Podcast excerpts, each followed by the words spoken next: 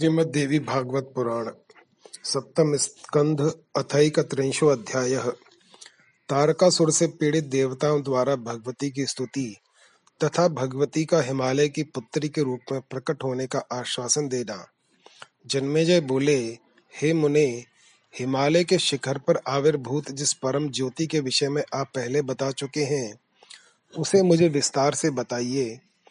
ऐसा कौन बुद्धिमान मनुष्य होगा जो भगवती के कथामृत का पान करता हुआ उससे विरत हो जाए, क्योंकि अमृत पीने वालों की मृत्यु तो संभव है, किंतु इस कथामृत का पान करने वाले की मृत्यु नहीं हो सकती। व्यास जी बोले, आप धन्य हैं कृत कृत्य हैं, भाग्यवान हैं और महात्माओं द्वारा शिक्षित किए गए हैं। इसी से भगवती के प्रति आपकी निश्चल भक्ति है। हे राजन एक प्राचीन कथा सुनिए। अग्नि में सती देह के दग्ध हो जाने पर भगवान शिव व्याकुल होकर इधर उधर भ्रमण करने लगे और अंत में किसी स्थान पर ठहर गए। इसके बाद उन आत्मनिष्ठ शिव ने प्रपंच ज्ञान से शून्य होकर मद, मन को समाधिस्थ करके भगवती के स्वरूप का ध्यान करते हुए कुछ समय वहीं पर व्यतीत किया। स्थावर जंगम मय तीनों लोग सौभाग्य से रहित हो गए। समुद्रों, द्वीपों और पर्वतों सहित संपूर्ण जगत शक्तिहीन हो गया। सभी प्राणियों के हृदय में प्रभमान आनंद सूख गया और सभी लोग चिंता से पीड़ित मन वाले तथा खिन्न मनस्क हो गए। सभी दुख रूपी समुद्र में डूब गए और रोगग्रस्त हो गए। हे राजन, सती के अभाव से उस समय ग्रहों, देवताओं अधिभूत तथा अधिदैवत, इन सब का व्यवहार विपरीत हो गया और समस्त प्राणी अपनी मर्यादा से विचलित हो गए। उसी समय तारक नामक एक महान असुर उत्पन्न हुआ। वह दैत्य ब्रह्मा जी से वरदान पाकर तीनों लोकों का शासक हो गया। भगवान शंकर का जो औरस पुत्र होगा, वही तुम्हारा संहारक होगा। देवादिदेव ब्रह्मा द्वारा इस प्रकार की कल्पित मृत्यु का वर पाकर वह महासुर तारक शंकर जी के औरस पुत्र के अभाव के कारण निर्भीक होकर गर्जन तथा निनाद करने लगा। इससे सभी देवता अपना अपना स्थान छोड़कर भाग गए। शिव का कोई औरस पुत्र न होने के कारण देवताओं को महान चिंता हुई। वे सोचने लगे कि शंकर जी की भार्या तो है नहीं तो पुत्रोत्पत्ति कैसे होगी? ऐसी स्थिति में हम भाग्यहीनों का कार्य किस प्रकार सिद्ध होगा? इस प्रकार की चिंता से व्याकुल सभी देवता वैकुंठ लोग गए और उन्होंने एकांत में भगवान विष्णु से सब कुछ बताया। इस पर उन्होंने उपाय बताते हुए कहा, आप सब चिंता से व्यग्र क्यों हो रहे हैं? वे भगवती शिवा, कामनाएँ पूर्ण करने वाले कल्प वृक्ष के समान हैं। मणिद्वीप में विराजमान रहने वाली भगवती भुवनेश्वरी सदा जागती रहती हैं। हम लोगों के दोष के कारण ही हमारे प्रति उनकी उपेक्षा है। कोई अन्य कारण नहीं है। हमें सीख प्रदान करने के लिए ही जगदम्बा ने हमें यह शिक्षा प्रदान की है। जिस प्रकार प्यार करने अथवा डांटने फटकारने, किसी भी स्थिति में माता बालक के प्रति निर्दयता का व्यवहार नहीं करती वैसे ही गुण दोष पर नियंत्रण करने वाली जगदम्बा के विषय में भी जानना चाहिए। पुत्र से तो पग पग पर अपराध होता है। माता को छोड़कर जगत में दूसरा कौन उसे सह सकता है? अतः आप लोग निष्कपट चित्त वृत्ति के साथ उन भगवती पराम्बा की शरण में अविलंब जाइए। वे आप लोगों का कार्य अवश्य सिद्ध करेंगी। सभी देवताओं को यह उपदेश देकर देवेश्वर महाविष्णु अपनी भार्या लक्ष्मी तथा देवताओं के साथ शीघ्र चल पड़े और महाद्री गिरिराज हिमालय पर आ गए। वहाँ सभी देवता पुरस्चरण कर्म में संलग्न हो गए।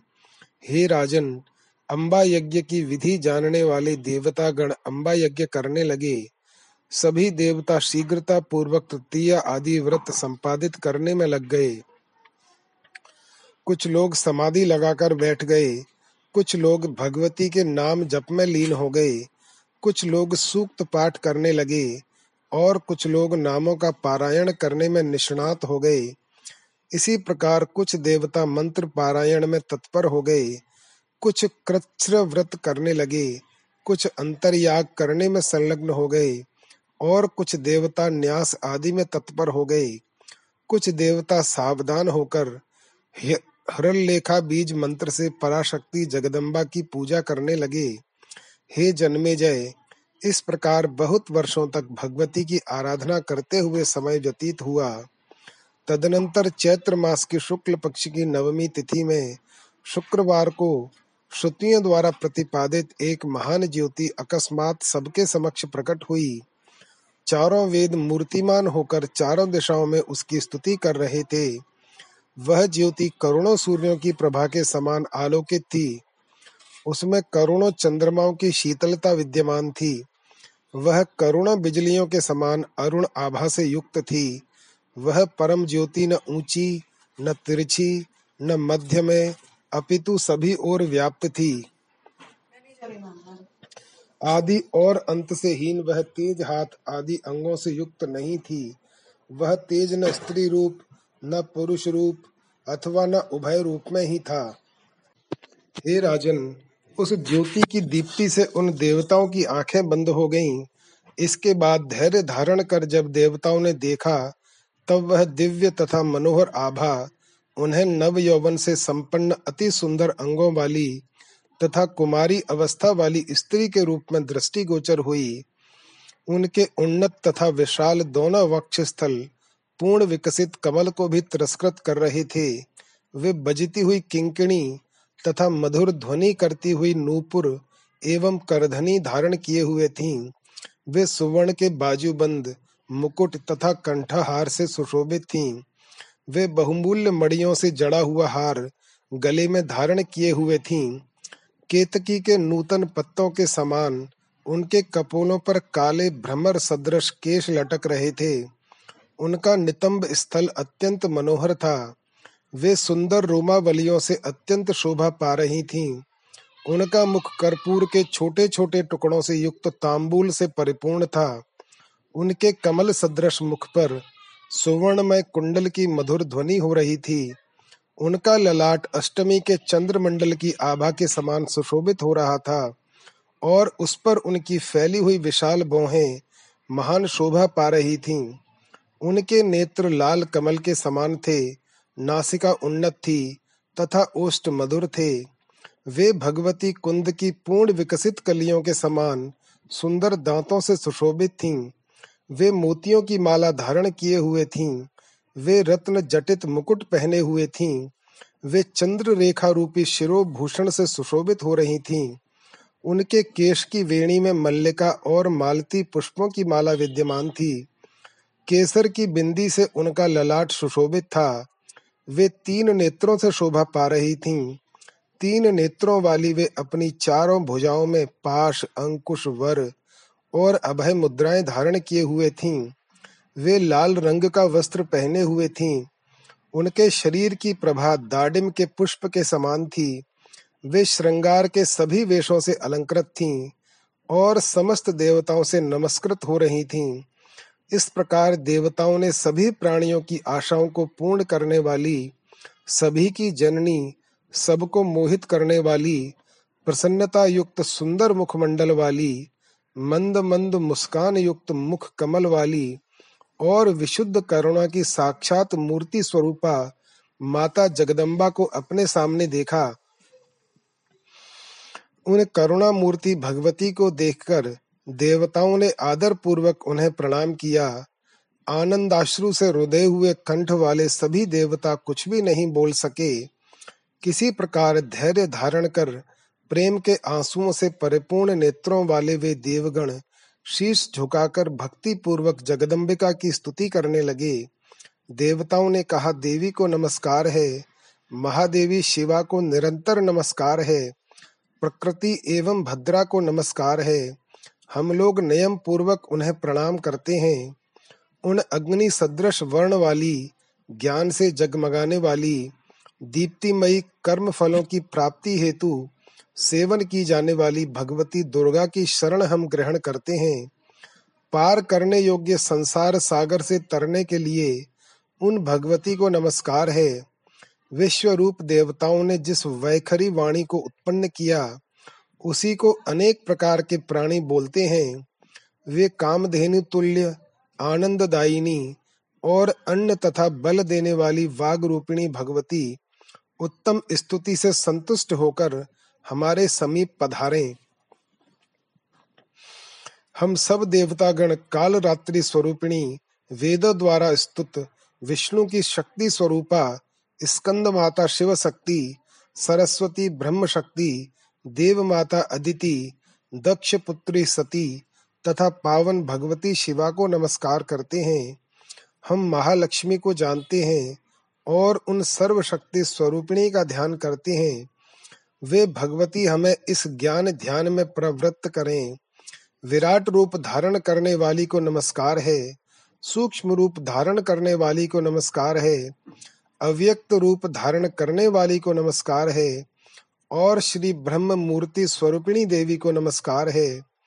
जिन भगवती को न जानने के कारण यह जगत, मनुष्य को रस्सी में सर्प, माला आदि की भांति प्रतीत होता है और जिसे जान लेने पर यह भ्रांति नष्ट हो जाती है, उन जगदेश्वरी की को हम नमस्कार करते हैं।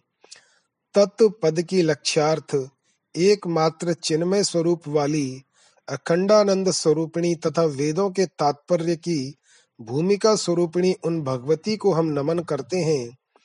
पंचकोश से अतिरिक्त तीनों अवस्थाओं की साक्षिणी त्वम पद की लक्ष्यार्थ तथा प्रत्यगात्म स्वरूपिणी उन जगदम्बा को हम नमस्कार करते हैं। प्रणव रूप वाली भगवती को नमस्कार है। हनीकार विग्रह वाली भगवती को नमस्कार है। अनेक मंत्रों के स्वरूप वाली आप करुणामयी देवी को बार बार नमस्कार है। देवताओं के इस प्रकार स्तुति करने पर मणिद्वीप में निवास करने वाली तथा मत्त कोयल के समान ध्वनि करने वाली भगवती मधुर वाणी में कहने लगी, देवी बोली, आप सभी देवतागण अपना वह कार्य बताइए, जिसके लिए आप सब यहाँ एकत्रित हुए हैं। सर्वदा वर प्रदान करने वाली मैं भक्तों की कामना पूर्ण करने हेतु कल्प वृक्ष हूँ। मेरे रहते भक्ति परायण, आप सब देवताओं को कौन सी चिंता है? मैं इस दुख में संसार सागर से अपने भक्तों का उद्धार कर देती हूँ। हे श्रेष्ठ देवतागण, आप लोग मेरी इस प्रतिज्ञा को सत्य समझिए। हे राजन, भगवती की यह स्नेहमयी वाणी सुनकर देवताओं के मन में अत्यंत प्रसन्नता हुई और वे निर्भय होकर उनसे अपना दुख कहने लगे। देवता बोले, हे परमेश्वरी, इस त्रिलोकी में ऐसा कुछ भी नहीं है जो सब कुछ जानने वाली तथा सबकी साक्षी स्वरूप आप भगवती के लिए अज्ञात हो। हे शिवे, असुर राज तारक हम लोगों को दिन रात पीड़ित कर रहा है। ब्रह्मा जी ने शिव जी के औरस पुत्र के द्वारा उसका वध सुनिश्चित किया है। हे महेश्वरी, आप तो जानती ही हैं कि शिव की कोई भार्या नहीं है। हम अल्प बुद्धि प्राणी सब कुछ जानने वाली आपसे क्या कहें? आप देह धारण कर अवतरित हों। इसी प्रयोजन से हम लोगों ने आपसे निवेदन किया है। हे अम्बिके दूसरी बात भी ध्यान में रखें। आपके चरण कमल में हम लोगों की अविचल भक्ति सर्वदा बनी रहे। देह की रक्षा के निमित्त यह हमारा दूसरा मुख्य निवेदन है। उनकी यह बात सुनकर भगवती परमेश्वरी ने कहा गौरी नामक मेरी जो शक्ति है, वह हिमालय के घर आविर्भूत होगी। आप लोग ऐसा प्रयत्न कीजिए कि वह शिव को प्रदान कर दी जाए। वही गौरी आप लोगों का कार्य सिद्ध करेगी। मेरे चरण कमल में आप लोगों की भक्ति सदा आदर पूर्वक बनी रहे। हिमालय भी अत्यंत भक्ति के साथ मनोयोग से मेरी उपासना कर रहे हैं। अतः उनके घर जन्म लेना मैंने प्रियकर माना है।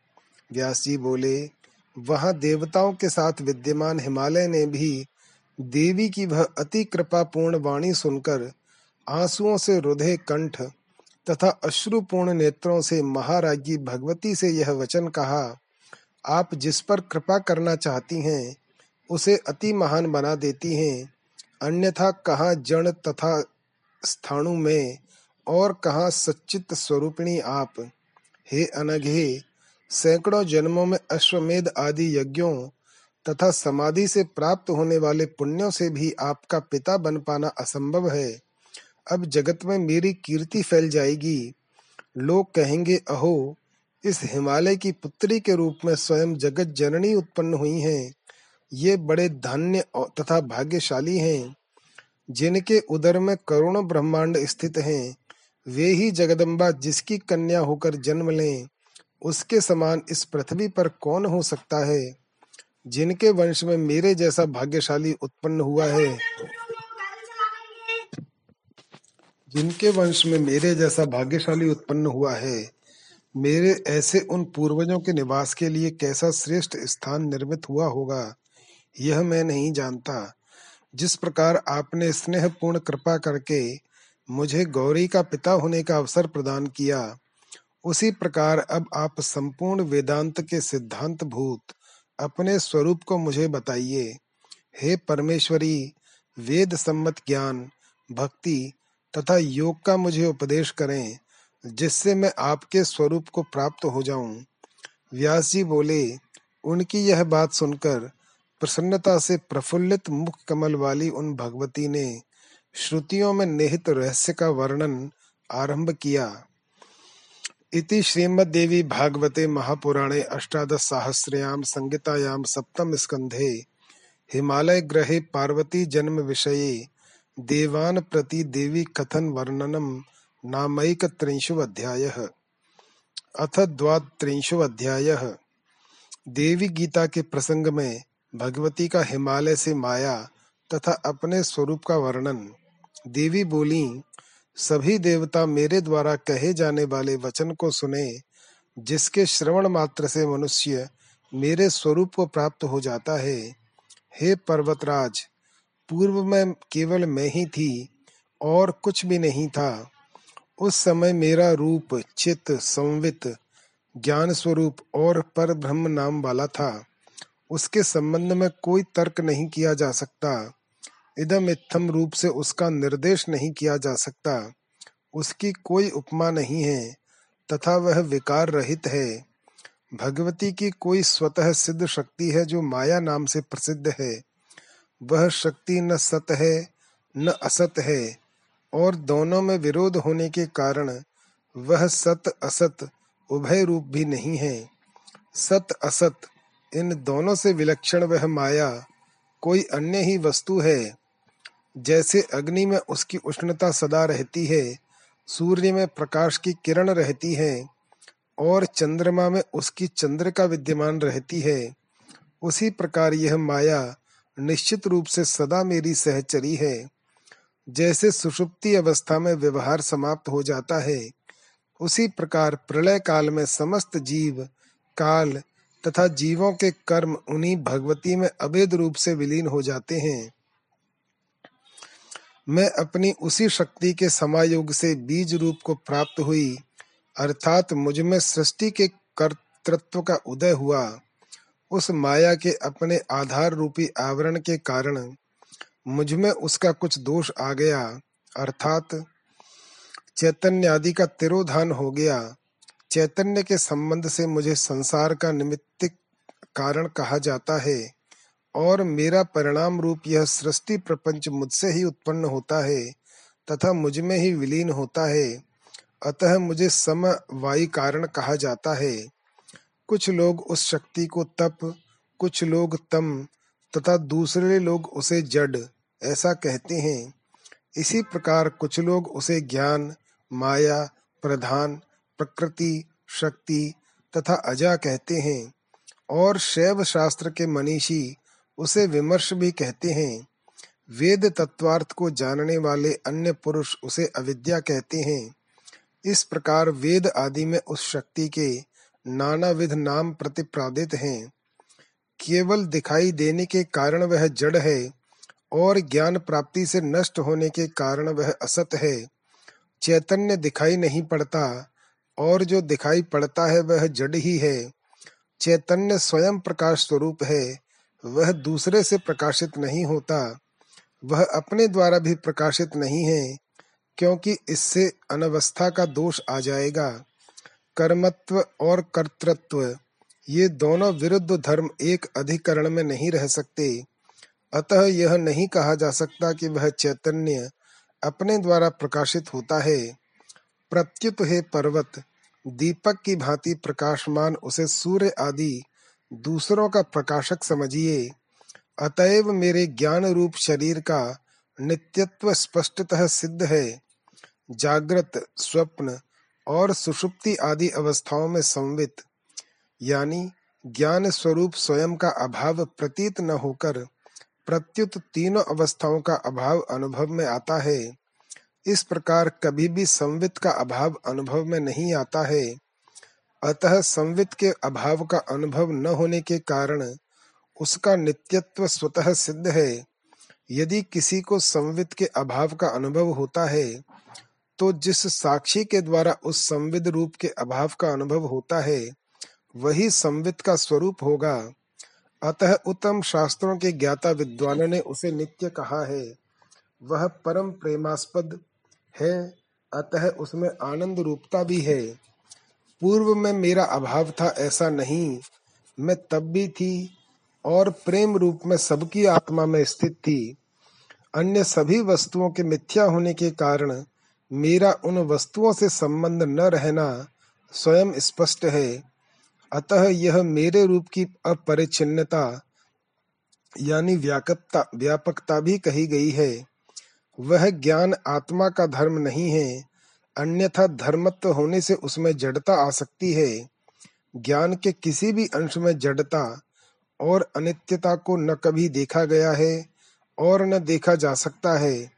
ज्ञान रूप चित आत्म रूप चित्त का धर्म नहीं है, क्योंकि आत्म रूप चित्त और ज्ञान रूप चित्त एक ही है और धर्मी, अधर्मी भाव एकत्र संभव नहीं है।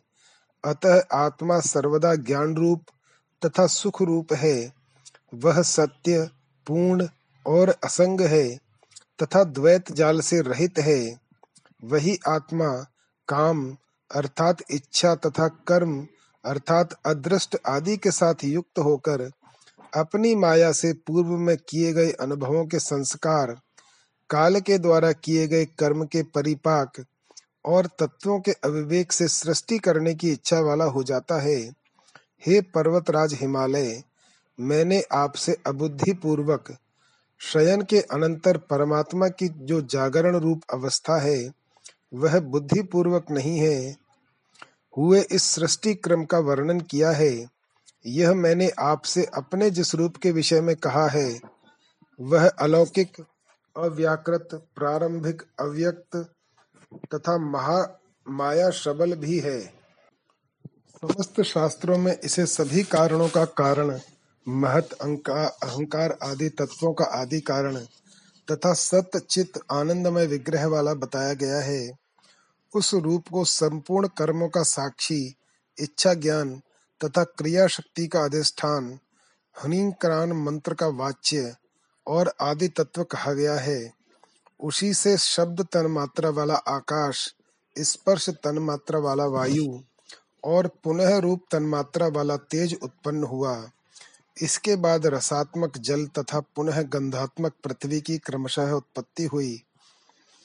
आकाश शब्द नामक एक गुण से, वायु शब्द तथा स्पर्श इन दो गुण से, और तेज शब्द स्पर्श रूप इन तीन गुणों से युक्त हुए ऐसा विद्वान लोग कहते हैं। इसी प्रकार शब्द, स्पर्श, रूप तथा रस, ये चार गुण जल के कहे गए हैं। शब्द, स्पर्श, रूप, रस तथा गंध, इन पाँच गुणों से युक्त पृथ्वी है।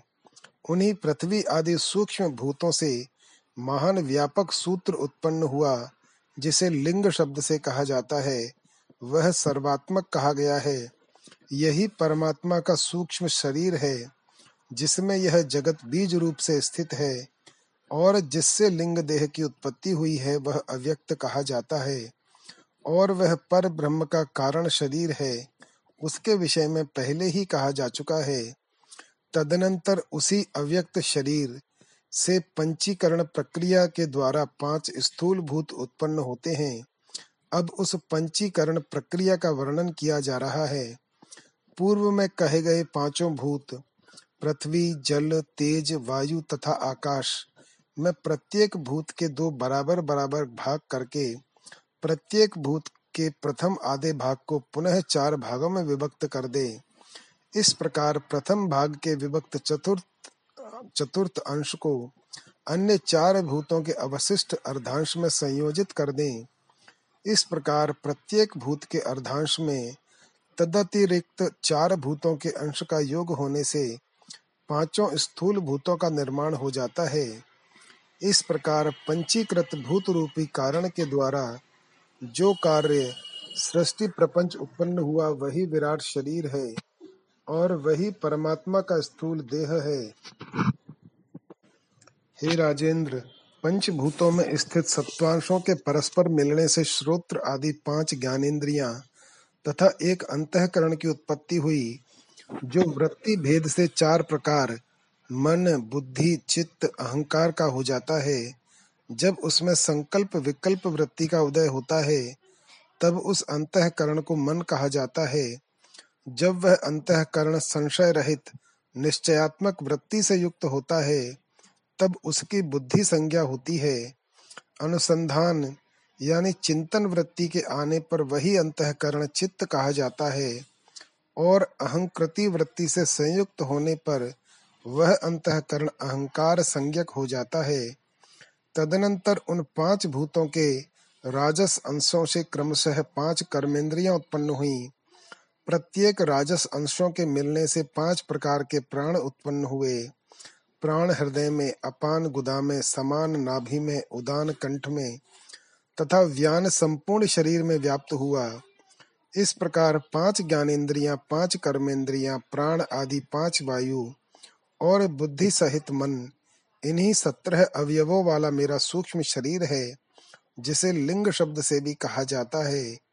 हे राजन, जो प्रकृति कही गई है, वह भी दो भेदों वाली बताई गई है। शुद्ध सत्य प्रधान प्रकृति माया है, तथा मलिन सत्व प्रधान प्रकृति अविद्या है। जो प्रकृति अपने आश्रित रहने वालों की रक्षा करती है, अर्थात आवरण या व्यामोह नहीं करती, उसे माया कहा जाता है। उस शुद्ध सत्य प्रधान माया में बिंब रूप परमात्मा का जो प्रतिबिंब होता है, वही ईश्वर कहा गया है। वह ईश्वर अपने आश्रय, अर्थात व्यापक ब्रह्म को जानने वाला, परात्पर, सर्वज्ञ, सब कुछ करने वाला तथा समस्त प्राणियों के ऊपर कृपा करने वाला है।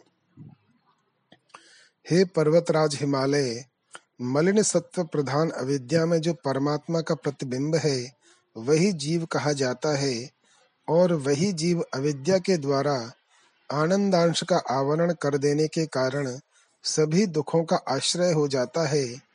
माया अविद्या के कारण ईश्वर और जीव, इन दोनों के तीन देह तथा देह त्रय के अभिमान के कारण तीन नाम कहे जाते हैं।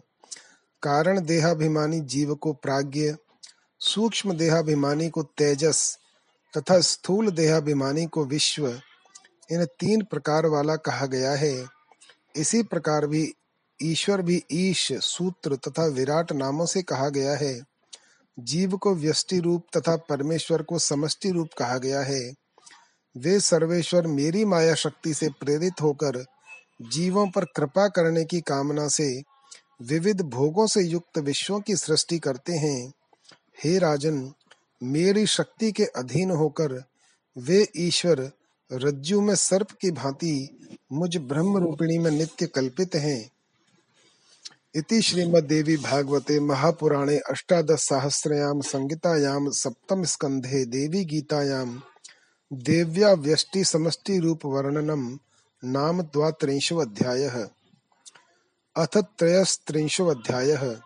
भगवती का अपनी सर्वव्यापकता बताते हुए विराट रूप प्रकट करना भयभीत देवताओं की स्तुति से प्रसन्न भगवती का पुनः सौम्य रूप धारण करना। देवी बोली, हे हिमालय, यह संपूर्ण चराचर जगत मेरी माया शक्ति से ही उत्पन्न हुआ है। परमार्थ दृष्टि से विचार करने पर वह माया भी मुझसे पृथक नहीं है। व्यवहार दृष्टि से वह विद्या ही माया, इस नाम से प्रसिद्ध है। तत्व दृष्टि से भेद संबंध नहीं है। दोनों एक ही तत्व हैं।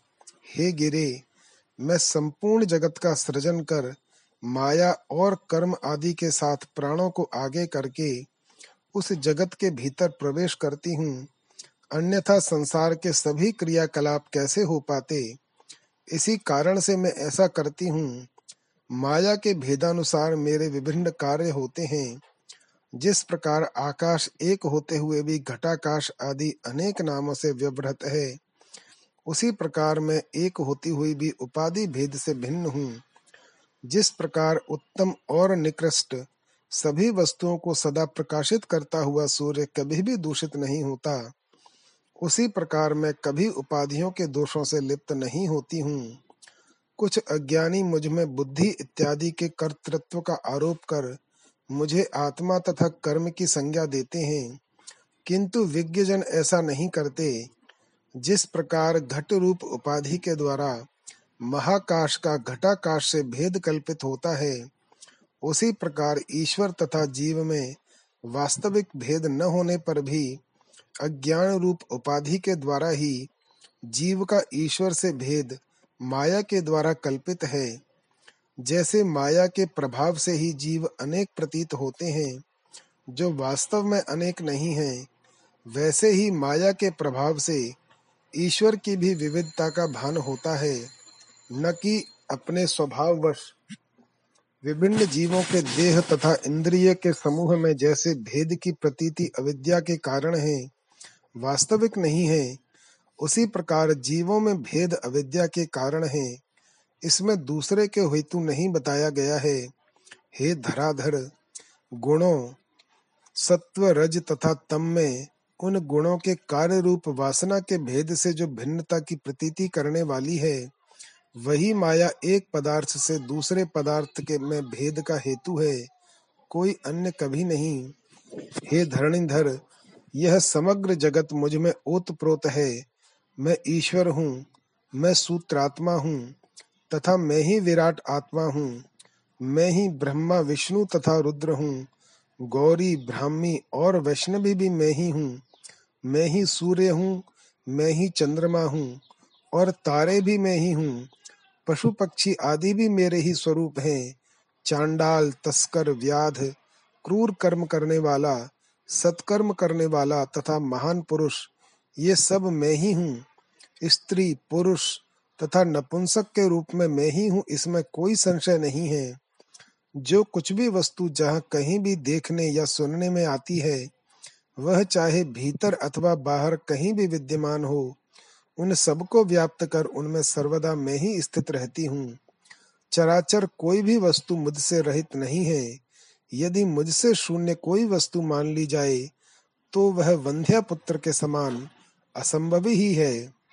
जिस प्रकार एक रस्सी भ्रमवश सर्प अथवा माला के रूप में प्रतीत होती है, उसी प्रकार मैं ही ब्रह्मा, विष्णु, महेश आदि रूप से प्रतीत होती हूँ। इसमें कोई संशय नहीं है। अधिष्ठान की सत्ता के अतिरिक्त कल्पित वस्तु की सत्ता नहीं होती। उसकी प्रतीति अधिष्ठान की सत्ता के कारण होती है। अतः मेरी सत्ता से ही वह जगत सत्तावान है। इसके अतिरिक्त दूसरी बात नहीं हो सकती। हिमालय ने कहा, हे देवेश्वरी, हे देवी, यदि मुझ पर आपकी कृपा हो तो आपने अपने इस समस्त यात्मक विराट रूप का जैसा वर्णन किया है, आपके उसी रूप को मैं देखना चाहता हूँ। व्यास जी बोले, उन हिमालय की यह बात सुनकर विष्णु सहित सभी देवता प्रसन्न चित्त हो गए। और उनकी बात का अनुमोदन करते हुए आनंदित हो गए। तदनंतर देवताओं की इच्छा जानकर भक्तों की कामना पूर्ण करने वाली तथा भक्तों के लिए कामधेनु तुल्य भगवती शिवा ने अपना रूप दिखा दिया। वे देवता महादेवी के उस परात्पर विराट रूप का दर्शन करने लगे, जिसका मस्तक आकाश है, चंद्रमा और सूर्य जिसके नेत्र हैं, दिशाएँ कान हैं और वेद वाणी है। वायु को उस रूप का प्राण कहा गया है, विश्व ही उसका हृदय कहा गया है। और पृथ्वी उस रूप की जंगा कही गई है। पाताल उस रूप की नाभि, ज्योतिष चक्र वक्ष स्थल, और महरलोक ग्रीवा है। जनलोक को उसका मुख कहा गया है। सत्यलोक से नीचे रहने वाला तपोलोक उसका ललाट है। इंद्र आदि उन महेश्वरी के बाहु हैं और शब्द श्रोत्र है। ना सत्य और दस्न। दोनों अश्वनी कुमार उनकी नासिका हैं। विद्वान लोगों ने गंध को उनकी घृणेन्द्रिय कहा है। अग्नि को मुख कहा गया है। दिन और रात उनके पक्ष में यानी बरौनी है। ब्रह्म स्थान भौहों का विस्तार है। जल को भगवती का तालु कहा गया है। रस जिह्वा कही गई है, और यम को उनकी दाढ़ें बताया गया है। स्नेह की कलाएँ उस रूप के दांत हैं, माया को उसका हास कहा गया है। सृष्टि उन महेश्वरी का कटाक्षपात, और लज्जा उनका ऊपरी ओष्ठ है। लोभ उनका नीचे का ओष्ठ, और अधर्म मार्ग उनका पृष्ठ भाग है। जो पृथ्वी लोक में सृष्टा कहे जाते हैं, वे प्रजापति ब्रह्मा उस विराट रूप की जननेन्द्रिय हैं। समुद्र उन देवी महेश्वरी की कुक्षी और पर्वत उनकी अस्थियाँ हैं। नदियाँ उनकी नाडियाँ कही गई हैं और वृक्ष उनके केश बताए गए हैं। कुमार, यौवन और बुढ़ापा, ये अवस्थाएँ उनकी उत्तम गति हैं। मेघ उनके सिर के केश हैं। प्रातः और सायं दोनों संध्याएँ उन ऐश्वर्यमयी देवी के दो वस्त्र हैं। हे राजन, चंद्रमा को श्री जगदम्बा का मन कहा गया है। विष्णु को उनकी विज्ञान शक्ति और रुद्र को उनका अंतकरण बताया गया है। अश्व आदि जातियाँ उन ऐश्वर्यशालिनी भगवती के कटी प्रदेश में स्थित हैं और अतल से लेकर पाताल तक के सभी महान लोक उनके कटी प्रदेश के नीचे के भाग हैं। श्रेष्ठ देवताओं ने हज़ारों प्रकार की ज्वालाओं से युक्त जीव से बार बार ओठ चाटते हुए, दांत कटकटाकर चीखने की ध्वनि करते हुए, आँखों से अग्नि उगलते हुए, अनेक प्रकार के आयुध धारण किए हुए पराक्रमी, ब्राह्मण क्षत्रिय ओदन रूप, हज़ार मस्तक, हज़ार नेत्र और हज़ार चरणों से संपन्न, करोड़ों सूर्यों के समान तेज युक्त तथा करोड़ों बिजलियों के समान प्रभा से प्रदीप्त, भयंकर महाभीषण तथा हृदय और नेत्रों के लिए संत्रास कारक ऐसे विराट रूप का दर्शन किया, जब उन देवताओं ने इसे देखा तब वे हाहाकार करने लगे। उनके हृदय काँप उठे, उन्हें घोर मूर्छा आ गई और उनकी यह स्मृति भी समाप्त हो गई कि यही भगवती जगदम्बा हैं। उन महाविभू की चारों दिशाओं में जो वेद विराजमान थे, उन्होंने मूर्छित देवताओं को अत्यंत घोर मूर्छा से चेतना प्रदान की। इसके बाद धैर्य धारण कर वे देवता श्रेष्ठ श्रुति प्राप्त करके प्रेमाश्रुओं से परिपूर्ण नेत्रों तथा रुदे हुए कंठ से गदगद वाणी में उनकी स्तुति करने लगे। देवता बोले, हे अम्ब हमारे अपराधों को क्षमा कीजिए और अपने दीन संतानों की रक्षा कीजिए। हे देवेश्वरी, आप अपना क्रोध शांत कर लीजिए, क्योंकि हम लोग यह रूप देखकर भयभीत हो गए हैं। हम मंद बुद्धि देवता यहाँ आपकी कौन सी स्तुति कर सकते हैं? आपका अपना जितना तथा जैसा पराक्रम है, उसे आप स्वयं भी नहीं जानती तो फिर वह बाद में प्रादुर्भूत होने वाले हम देवताओं के ज्ञान का विषय कैसे हो सकता है? हे भुवनेश्वरी, आपको नमस्कार है। हे प्रणवात्मिके, आपको नमस्कार है। समस्त वेदांतों से प्रमाणित तथा ह्रीकार रूप धारण करने वाली हे भगवती, आपको नमस्कार है। जिनसे अग्नि उत्पन्न हुआ है, जिनसे सूर्य तथा चंद्र आविर्भूत हुए हैं, और जिनसे समस्त औषधियाँ उत्पन्न हुई हैं, उन सर्वात्मा को नमस्कार है। जिनसे सभी देवता, साध्यगण, पक्षी, पशु तथा मनुष्य उत्पन्न हुए हैं, उन सर्वात्मा को नमस्कार है। जिनसे प्राण अपान व्राही धान यव तप श्रद्धा सत्य ब्रह्मचर्य और विधि का आविर्भाव हुआ है, उन सर्वात्मा को बार बार नमस्कार है, जिनसे सातों प्राण, सात अग्निया, सात समिधाएँ, सात होम तथा सात लोक उत्पन्न हुए हैं, उन सर्वात्मा को नमस्कार है, जिनसे समुद्र, पर्वत तथा सभी सिंधु निकलते हैं और जिनसे सभी औषधियाँ तथा रस उद्भूत होते हैं, उन सर्वात्मा को बारंबार नमस्कार है, जिनसे यज्ञ, दीक्षा, यूप, दक्षिणाएँ, ऋचाएँ, यजुर्वेद तथा सामवेद के मंत्र उत्पन्न हुए हैं। उन सर्वात्मा को नमस्कार है। हे माता, आपको आगे, पीछे, दोनों पार्श्व भाग, ऊपर, नीचे तथा चारों दिशाओं से बार बार नमस्कार है। हे देवेश्वरी अब इस अलौकिक रूप को छिपा लीजिए और हमें उसी परम सुंदर रूप का दर्शन कराइए। व्यास जी बोले, देवताओं को भयभीत देखकर कृपा सिंधु जगदम्बा ने उस घोर रूप को छिपाकर और पाश अंकुश वर तथा अभय मुद्रा से युक्त समस्त कोमल अंगों वाले, करुणा से परिपूर्ण नेत्रों वाले एवं मंद मंद मुस्कान युक्त मुख कमल वाले मनोहर रूप का दर्शन करा दिया तब भगवती का वह सुंदर रूप देखकर वे देवता भय रहित हो गए और शांत चित्त होकर हर्ष युक्त गदगद वाणी से देवी को प्रणाम करने लगे। इति श्रीमद्देवी भागवते महापुराणे अष्टादश सहस्रयाम संगीतायाम सप्तम स्कंधे श्री देवी विराट रूप दर्श, दर्शन सहितम देवकृत तत्स्तव वर्णनम नाम त्रयस्त्रिंशो अध्याय। अथ चतुर चतुस्त्रिंशो अध्याय। भगवती का हिमालय तथा देवताओं से परम पद की प्राप्ति का उपाय बताना। देवी बोली, कहा तुम सब मंद भाग्य देवता और कहा मेरा यह अद्भुत रूप? तथापि भक्त वत्सलता के कारण मैंने आप लोगों को ऐसे रूप का दर्शन कराया है।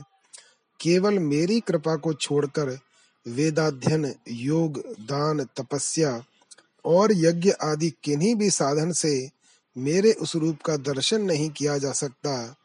हे राजेंद्र, अब ब्रह्म विद्या विषयक पूर्व प्रसंग सुनिए। परमात्मा ही उपाधि भेद से जीव संज्ञा प्राप्त करता है और उसमें कर्तृत्व आदि आ जाता है। वह धर्म अधर्म हेतु भूत विविध प्रकार के कर्म करने लगता है। और फिर कर्मों के अनुसार अनेक योनियों में जन्म प्राप्त करके वह सुख दुख का भोग करता है। पुनः अपने उन संस्कारों के प्रभाव से वह सदा नाना विध कर्मों में प्रवृत्त रहता है। अनेक प्रकार के शरीर धारण करता है और सुखों तथा दुखों का भोग करता है। घटी यंत्र की भांति इस जीव को कभी भी विश्राम नहीं मिलता। अज्ञान ही उसका कारण है। उसी अज्ञान से कामना और पुनः क्रियाओं का प्रादुर्भाव होता है। अतः अज्ञान के नाश के लिए मनुष्य को निश्चित रूप से प्रयत्न करना चाहिए। अज्ञान का नष्ट हो जाना ही जीवन की सफलता है। अज्ञान के नष्ट हो जाने पर पुरुषार्थ की समाप्ति तथा जीवन मुक्त दशा की उपलब्धि हो जाती है। विद्या ही अज्ञान का नाश करने में पूर्ण समर्थ है। हे गिरे अज्ञान से ही कर्म होता है, इसलिए कर्म का अज्ञान से विरोध नहीं है। अज्ञान के नाश हो जाने से कर्म और उपासना आदि का अभाव हो जाएगा। प्रत्युत आशा रूपी अज्ञान के नाश हो जाने पर कर्म का अभाव हो जाएगा। अनर्थकारी कर्म बार बार होते रहते हैं। उसी से राग, उसी से द्वेष और फिर उसी से महान अनर्थ की उत्पत्ति होती है। अतः मनुष्य को पूर्ण प्रयत्न के साथ ज्ञान का अर्जन करना चाहिए। कुरवन्ने वेह कर्माणी। इस श्रुति वचन के अनुसार कर्म भी आवश्यक है।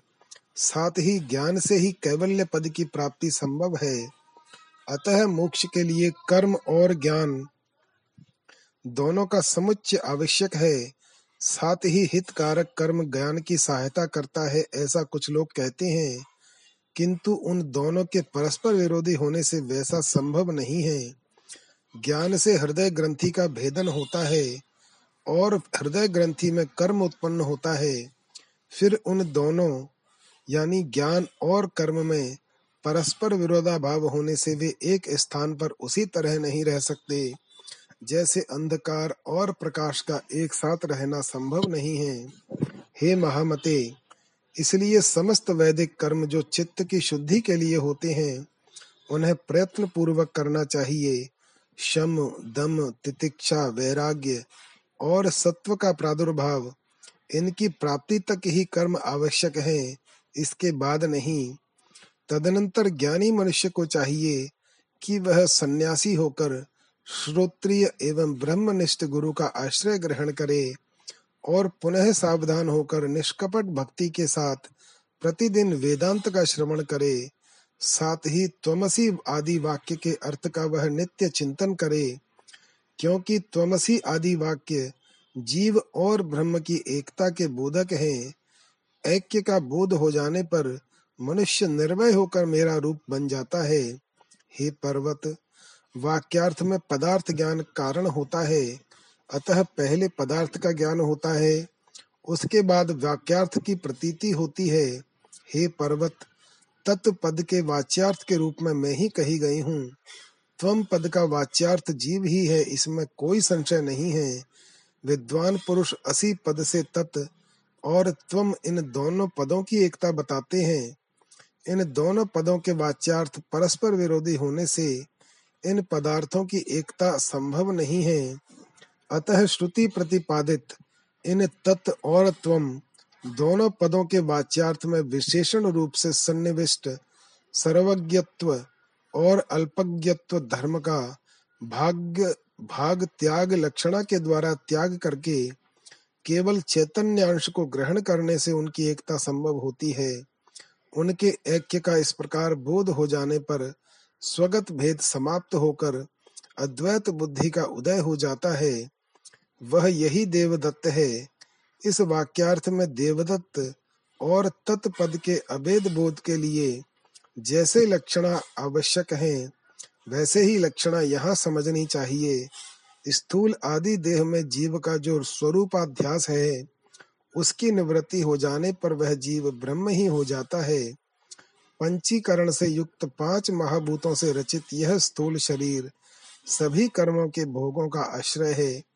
यह देह वृद्धत्व एवं रोग से संयुक्त होने वाला है। हे पर्वतराज, मायामय होने के कारण ही यह मिथ्याभूत देह सत्य प्रतीत होता है। यह स्थूल शरीर भी मेरी आत्मा की ही उपाधि है। यह जो पाँच ज्ञानेन्द्रिय, पाँच कर्मेंद्रिय पाँच प्राण, मन तथा बुद्धि से युक्त है तथा अपंचीकृत भूतों से उत्पन्न है, उसे विद्वानों ने सूक्ष्म शरीर कहा है। सुख दुख का बोध कराने वाला यह सूक्ष्म शरीर आत्मा की दूसरी उपाधि है। हे पर्वतराज, अनादि, अनिर्वचनीय और अज्ञान मूलक जो यह कारण शरीर है, वही आत्मा के तीसरे शरीर के रूप में प्रतीत होता है। तीनों उपाधियों, स्थूल, सूक्ष्म तथा कारण शरीर का विलय हो जाने पर केवल परमात्मा ही शेष रह जाता है। इन तीनों देहों के भीतर पंच कोश सदा स्थित रहते हैं। पंच कोश का परित्याग कर देने पर ब्रह्म में प्रतिष्ठा प्राप्त होती है, जो नेति नेति आदि श्रुति वाक्यों के द्वारा संबोधित किया जाता है, और जिसे मेरा ही रूप कहा जाता है। यह आत्मा न कभी उत्पन्न होता है और न कभी मरता है। यह होकर फिर कभी हुआ भी नहीं। यह आत्मा अजन्मा, नित्य, शाश्वत तथा पुरातन है। शरीर के मारे जाने पर भी यह नहीं मारा जाता है। यदि कोई मारने वाला आत्मा को मारने में समर्थ मानता है और यदि कोई मारा जाने वाला व्यक्ति अपने को मरा हुआ मानता है तो वे दोनों ही आत्म स्वरूप को नहीं जानते क्योंकि न यह आत्मा मर, मारता है और न तो मारा जाता है। यह आत्मा अणु से भी सूक्ष्म है और महान से भी महान है। यह आत्मा इस जीवात्मा के हृदय रूप गुफा यानी बुद्धि में निहित रहने वाला है। संकल्प विकल्प रहित और चिंता मुक्त साधक ही परमात्मा की उस महिमा को पर ब्रह्म परमेश्वर की कृपा से देख पाता है। जीवात्मा को रथ का स्वामी और शरीर को रथ समझिए, बुद्धि को सारथी और मन को ही लगाम समझिए। विद्वान लोग इंद्रियों को घोड़े, विषयों को उन घोड़ों के विचरने का मार्ग बतलाते हैं और शरीर, इंद्रिय तथा मन इनके साथ रहने वाले जीवात्मा को भोक्ता कहते हैं। जो मनुष्य सदा अज्ञानी, असंयत चित्त और अपवित्र रहता है, वह उस परम पद को नहीं प्राप्त कर पाता और बार बार संसार में जन्म लेता रहता है। किंतु जो सदा ज्ञानशील संयत चित्त और पवित्र रहता है, वह तो उस परम पद को प्राप्त कर लेता है, जहाँ से लौटकर पुनः जन्म धारण नहीं करना पड़ता। जो मनुष्य विवेक रूप विवेक युक्त बुद्धि रूप सारथी से संपन्न है और मनरूप लगान को वश में रखने वाला है, वह संसार मार्ग से पार जो मेरा परम पद है, उसे प्राप्त कर लेता है। इस प्रकार वेदांत श्रवण तथा मनन के द्वारा अपने यथार्थ स्वरूप का निश्चय करके बार बार गंभीर चिंतन मनन के द्वारा मुझ परमात्मा स्वरूपिणी भगवती की भावना करनी चाहिए। मंत्र और अर्थ के स्वरूप के सम्यक ध्यान के लिए सर्वप्रथम योगाभ्यास में प्रतिष्ठित होकर देवी प्रणव नामक मंत्र के तीनों अक्षरों की अपने भीतर भावना करनी चाहिए। हकार स्थूल देह, रकार सूक्ष्म देह और ईकार कारण देह है। हनीम, यह चतुर्थ रूप स्वयं मैं ही हूँ। इस प्रकार बुद्धिमान मनुष्य को चाहिए कि समष्टि शरीर में भी क्रमशः तीनों बीजों को समझकर समष्टि और व्यष्टि, इन दोनों रूपों की एकता का चिंतन करे। समाधि काल के पूर्व ही आदर पूर्वक इस प्रकार की भावना करके, पुनः उसके बाद दोनों नेत्र बंद करके मुझ भगवती जगदीश्वरी का ध्यान करना चाहिए। उस समय साधक को चाहिए कि वह किसी गुफा अथवा शब्द रहित एकांत स्थान में आसीन होकर विषय भोगों की कामना से रहित दोष मुक्त तथा ईर्षा शून्य रहते हुए और नासिका के भीतर विचरणशील प्राण तथा अपान वायु को समान स्थिति में करके निष्कपट भक्ति से संपन्न होकर विश्वात्मा रूप हकार को रकार में समाविष्ट करे। अर्थात, हकार वाच्य स्थूल देह को रकार वाच्य सूक्ष्म देह में लीन करे। तेजस देव स्वरूप रकार को ईकार में समाविष्ट करे।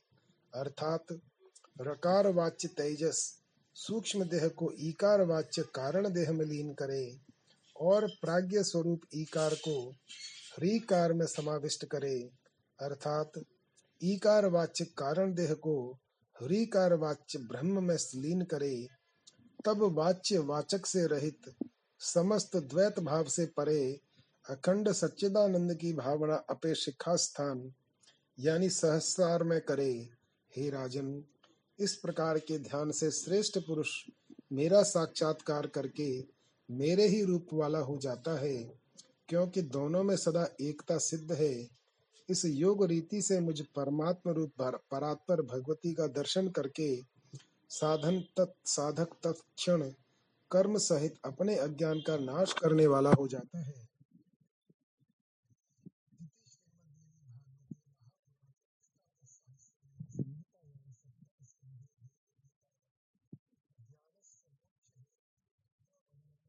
चतुस्त्रिंशो अध्याय।